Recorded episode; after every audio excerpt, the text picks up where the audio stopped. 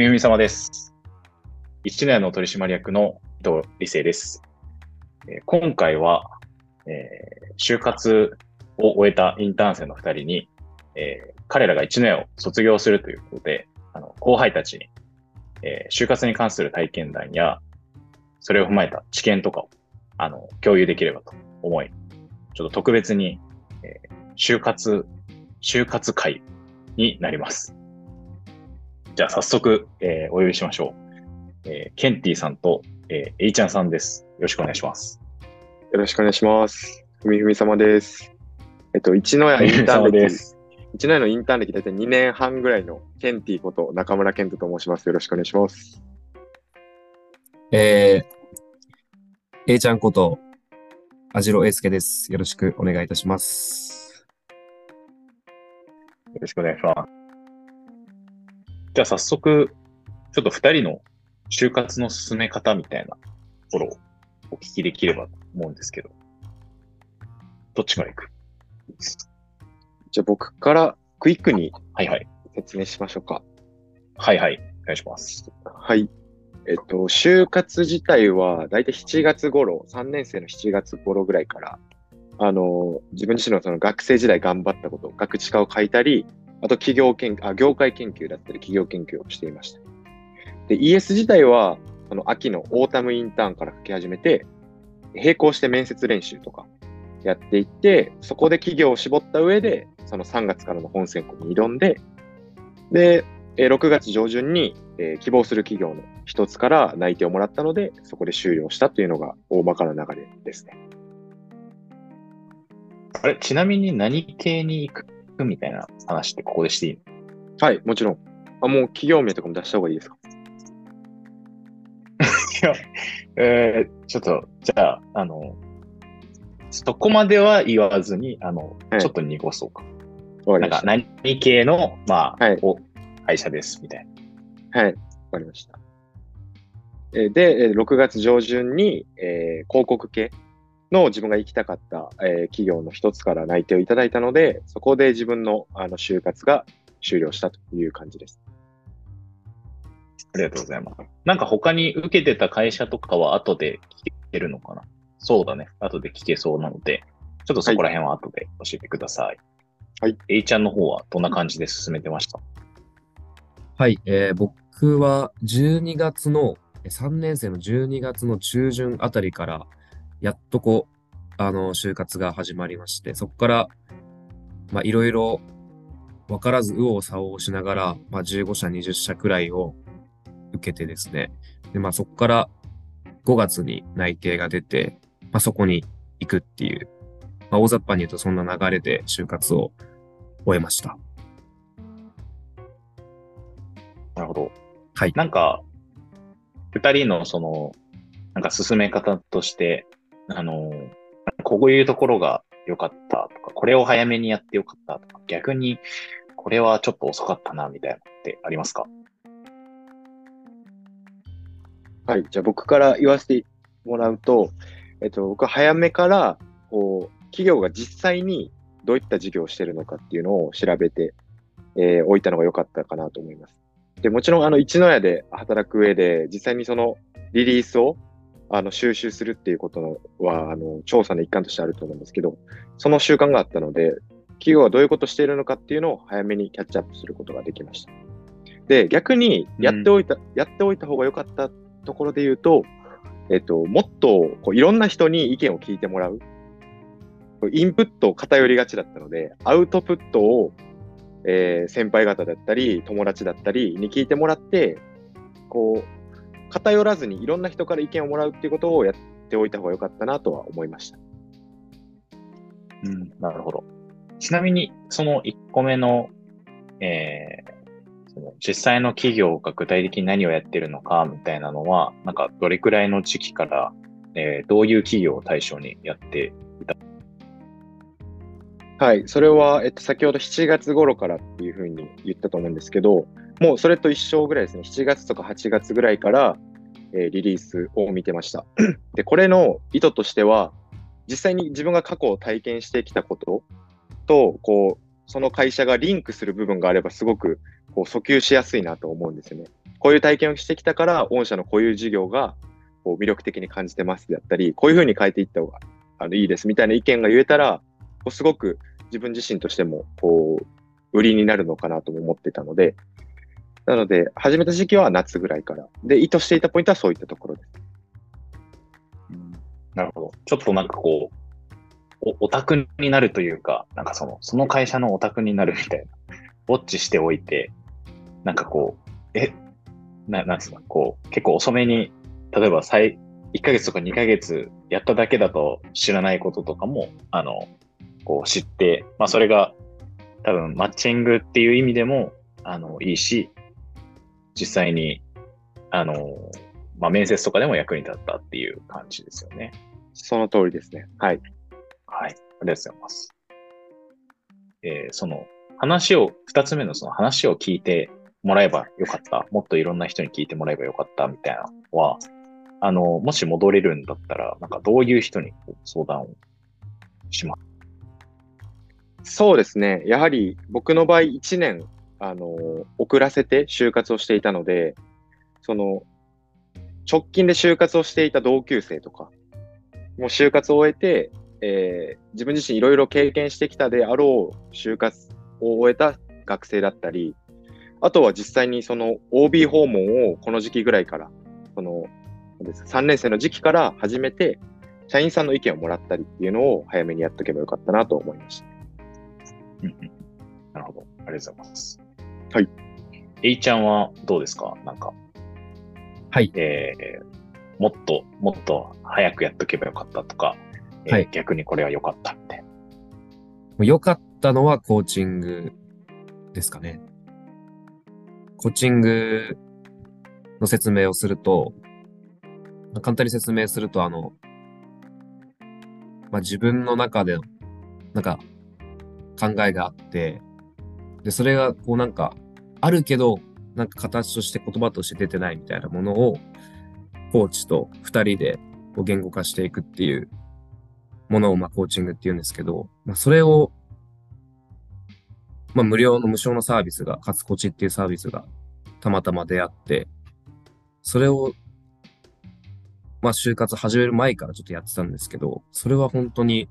やっててよかったなっていう、なんか、結果的に自己分析、自分を深い、深く知るっていう意味ではすごく良かったなっていうのはすごく思ってて、で逆にこうすればよかったっていうので言うと、まあ、あと、半年早く就活を始めてれば、まあ、いろいろ可能性としては、あの、広がってたのかなっていう、時期的な、あの、後悔っていうか。だいぶ、っていうのは、あの、だいぶ欲張るね。半年、半年早く始めてればよかったって、だいぶ欲張るね。はい、あの、意識的には、あ、就活だなっていうのは半年前からあったんですけど、実際に動き出したのがもう12月だったので、そこがちょっとなというところです。なるほど。はい。その場で一歩踏み出してれば、まさに、はい。就活だなっていう時に一歩踏み出してれば、はい。なるほど、なるほど。なんかそ、それをしなかった、なんかこう、と、その時何を考えてたのかみたいな。な、なぜしなかっなぜしなかったってちょっと難しいと思ったけど、例えばなんかこう、何から始めたらいいか分かんなかったとか、まあ言うて間に合うっしょって思ってたとか、はい、なんかそういう。そうですね。まず、僕部活やってたんですけど、それが11月まであって、でもまあ、それを言ったら言い訳になって、まあやろうと思えば就活はまあ始められてたかなっていうふうにまあ今思えばあって、まあ、それを逃げるために部活っていうのを使ってたのかなっていうのも今思ったらあるんですけど、やり、何でしたっけ？現実的に、その、部活で忙しい中で、はい。何はやっとけみたいなのある？なんかこう、やっぱりこう、部活で忙しくて、はい。あの、多分、まとまった時間は取れないと思うんだけど、最初に何から始めたらいいのか、みたいな。とりあえず何かをしてみるとか、とりあえず何かに申し込むとか、なんか、とりあえず誰かに相談するとか、なんかこう、あの、僕、ま、これやればよかったなっていうことの一つに、あの、就活仲間がいればよかったなっていうのはすごく思ってて、なんか、僕の周りは結構留学行ったりとか、そもそも就職、就活しないみたいな人が僕の周りには多くて、なんかこう、就活についてこう、日頃からまず話すみたいな意識がそもそもいってなかったなっていうのはあったので、そういう意味では一緒に就活やる仲間っていうのはいるとき結構違ったかなっていうふうに思います。ありがとうございます。だいぶ結構いろいろ聞けてますね。じゃあちょっと次のテーマに行きたいんですけど、えー、業界や企業選びどのようにしていましたかっていうテーマなんですけど、なんか結構ここら辺難しい、結構あの難しいっていう話は聞くし、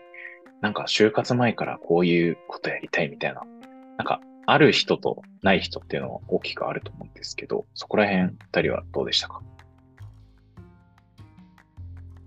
はい。えー、僕から言わせていた、言わせてもらうと、僕はある側だったんですよね。結構珍しいと思うんですけど、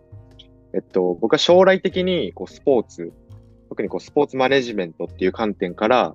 えー、企業選びをしてました。で、具体的に言うと、そのアメリカの野球にこう携わりたいなっていうふうに思っていたので、その転職者が多いコンサルティングファームだったり、そのマネジメントっていう観点からこう総合商社を受けたり、あとこうスポーツと密接に関わり、その、なんですかね、コネクションも作れる広告代理店。まあ大体主にこの3つを見てました。まあ、ただ、こう5年前自分がこういうことをやりたいなっていうふうには思ってなかったので、逆にこう5年後この夢を抱いているかどうかもわからないっていうふうに自分も考えていたので、こう、なんていうんですかね、潰しが効くというか、そういう業界っていうのも、あの、自分が選んだ一つの要因かなと思。ちょっとあんまり参考にならなそうですね。はい。ちょっと特殊すぎて、ちょっと申し訳ないんですけど。逆に、その、なんか、そのスポーツみたいなところは、なんかこう、い、いつ頃、いつ頃どういう経験を経て、こう、決まっていったの？そうですね。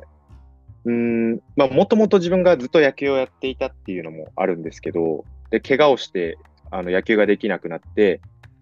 でもそのスポーツっていうもの自体はすごく好きで、なんですけど、で、大学に入ってから自分の職業をどうするかっていうふうに考えたときに、こう、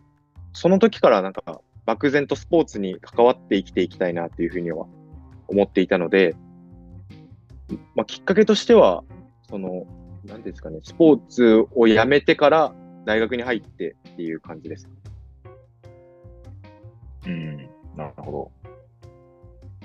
ちょっと、特殊でした。はい、すいません。しょっぱなから申し訳ないです。じゃあ、A ちゃんの方はどうでしょう？はい。僕はもう、真逆で、本当にもう、何もないところから、というか、結構何でも幅広く興味がある。逆に言ったらあって、だから正直僕は本当に何でもいいと思って就活を始めました。あの、で、実際今もその内定をもらった後でも本当に自分が何をやりたいかっていうのはまだ全然分かってない現状で、なのでその業界選びとかっていうのは、絞るっていうのはもう自分にとってめちゃめちゃなんか難しくて、なので僕は結構業種で、業種で絞って、まあ、営業っていう風に僕は絞って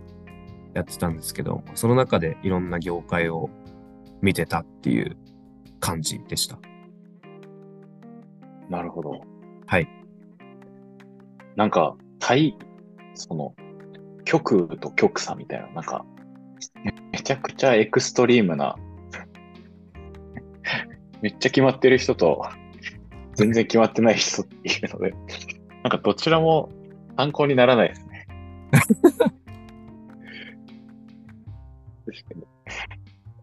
なんか、じゃあちょっと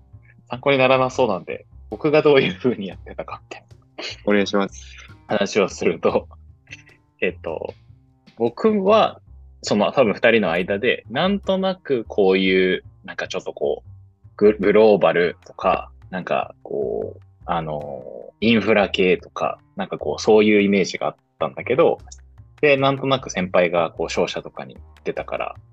なんかそういう影響もあって、なんとなく興味はあったんだけど、なんかそれが本当に正しいのかな、みたいな、そこにこう、こう確信を持てないみたいなところがあって、で、別に直感型でもないから、こう、いろいろちゃんと、なんつ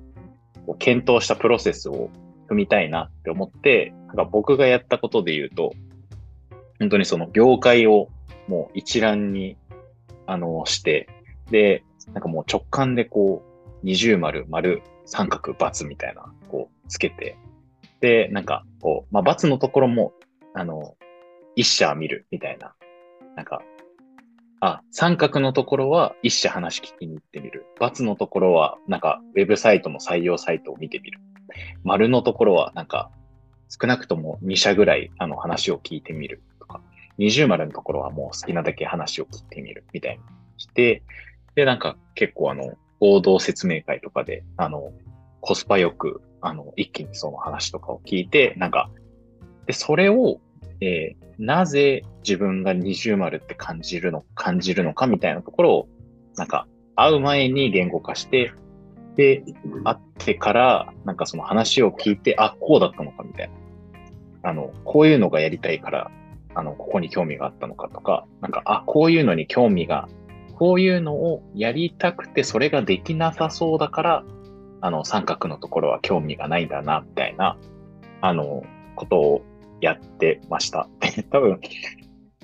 直感で決められない人とか、あの、逆にこう、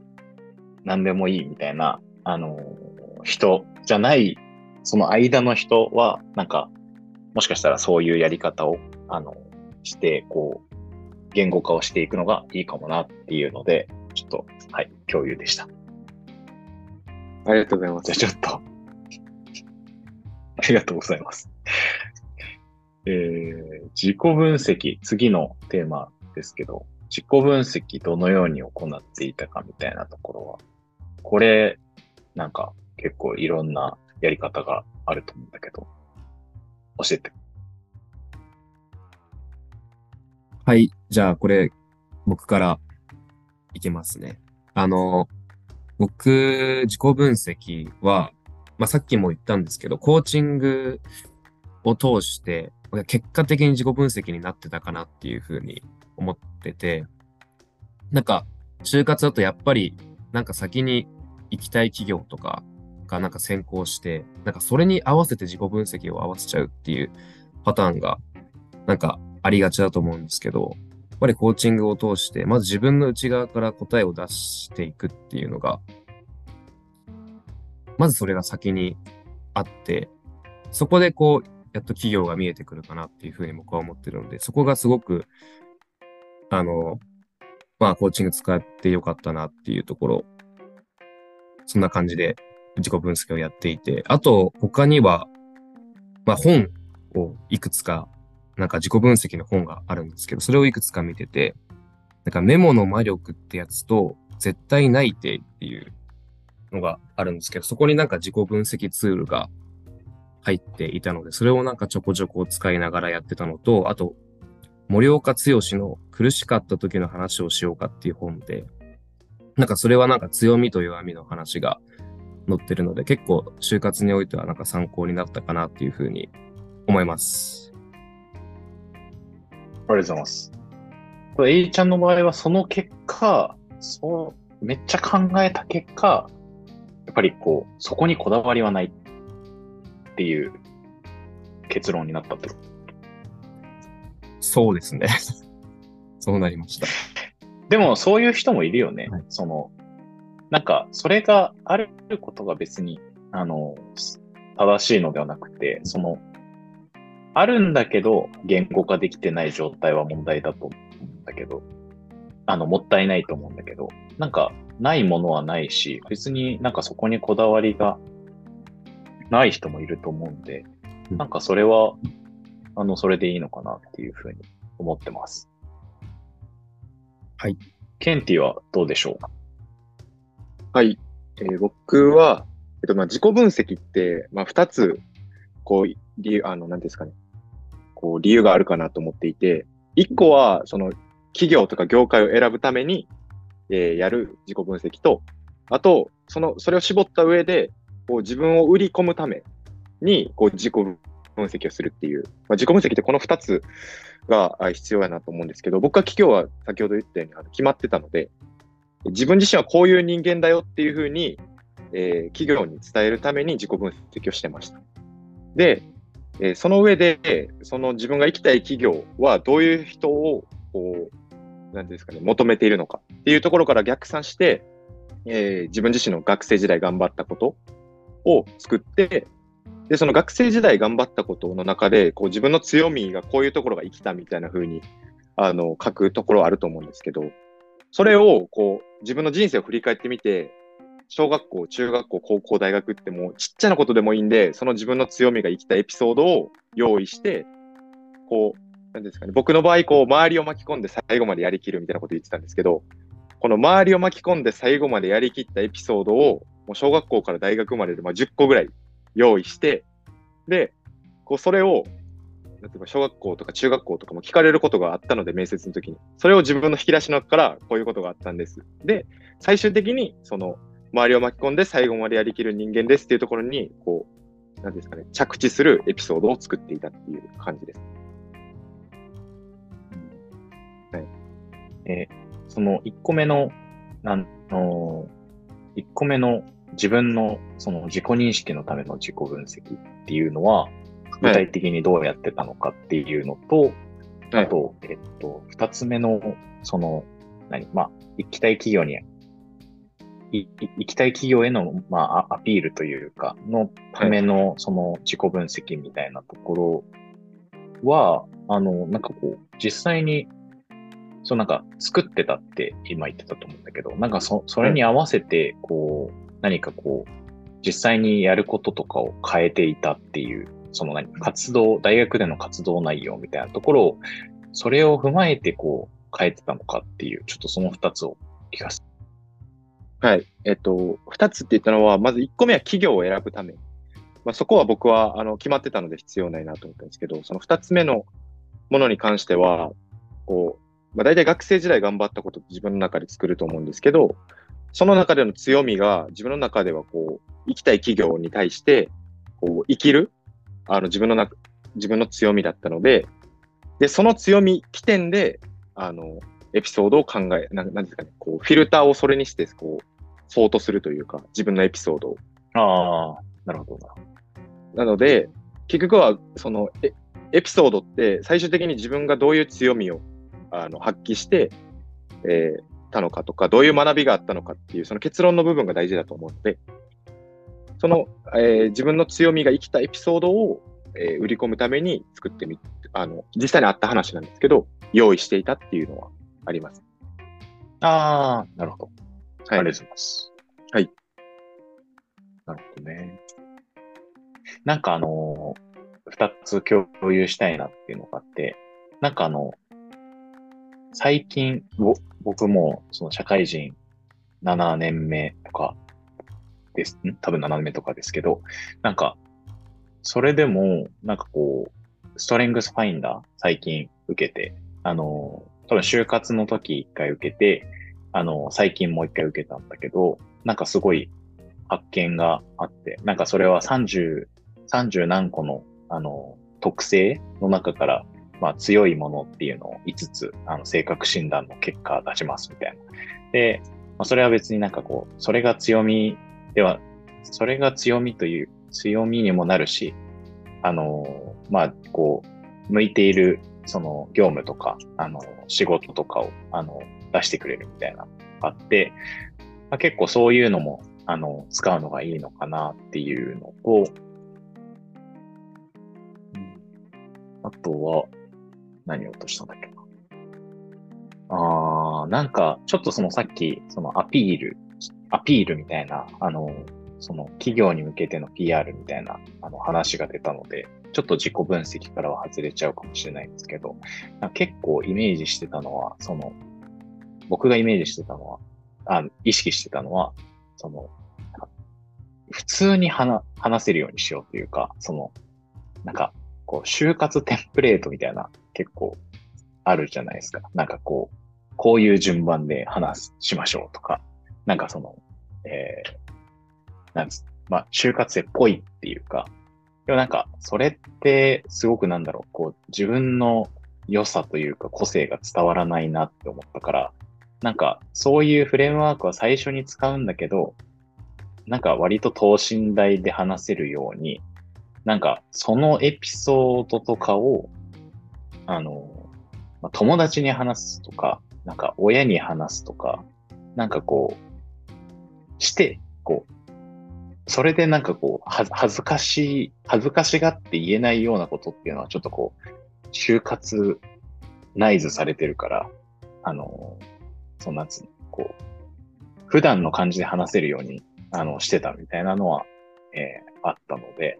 ちょっと自己分析からはずれるかもしれないんだけど、そういうのやってみるといいかもしれないです。ちょっと居酒屋で話すみたいな。はい。それ確かに。自分の生活に持ち込む。はい。それ確かなんか結構ケンティ、ケンティに行って、ケンティが就活してた時に結構なんか、それぐらい、あの、なんかこう、ふ普段の感じで話せるようになるといいんじゃない、みたいな話はしてたかなと思います。そうですね。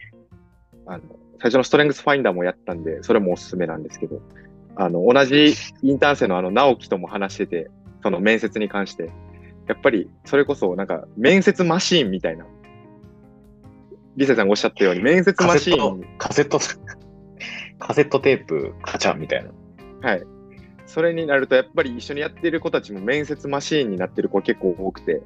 その子たちやっぱり、こう、振るってなかったっていうのがあったので、僕と直樹の場合、そう、理性さんに話すぐらい、まあちょっと失礼が、失礼になるかもしれないですけど、こう、目上の方でも、こうフランクにって言うとちょっとあれですけど、こう、うんうん、硬くならずに話せるっていうような対象を定めて、理性さんと一緒に話すぐらいのあのテンションでやろうみたいなことを言ったので、やるときは実際にそういう。本当に。はい。ですね。そうだと思う。なんか部活の先輩とか、大学の先輩とか、はい、バイト先の先輩に、先輩になんか、そんなね、ため、ため口で話さないけど、まあ、あの、ちゃんとこう、丁寧に話すじゃない。で、自分の考えは伝えられると思うんだけど。だからそういう感じで、でも多分それで、あの、就活マシーンになっちゃう人っていうのは、社会人の先輩とかに、あの、自分の意見をこう、きちんと言うとか、あの、そういう人たちとこう、どういうふうに会話したらいいのかみたいな、多分経験があんまりないのかなって思って、それはなんか、例えば、1年の、1年だったり、他の会社のインターンとかで、あの、の経験とか、まあ、あとは、ちょっとその、もともと知ってた大学の先輩で今社会人の人に、あの、話をするみたいなところから始めてもいいのかなと思いました。じゃあ長くなってきたので、ちょっとここで一旦切りたいと思います。はい。お疲れ様でした。お疲れ様でした。うん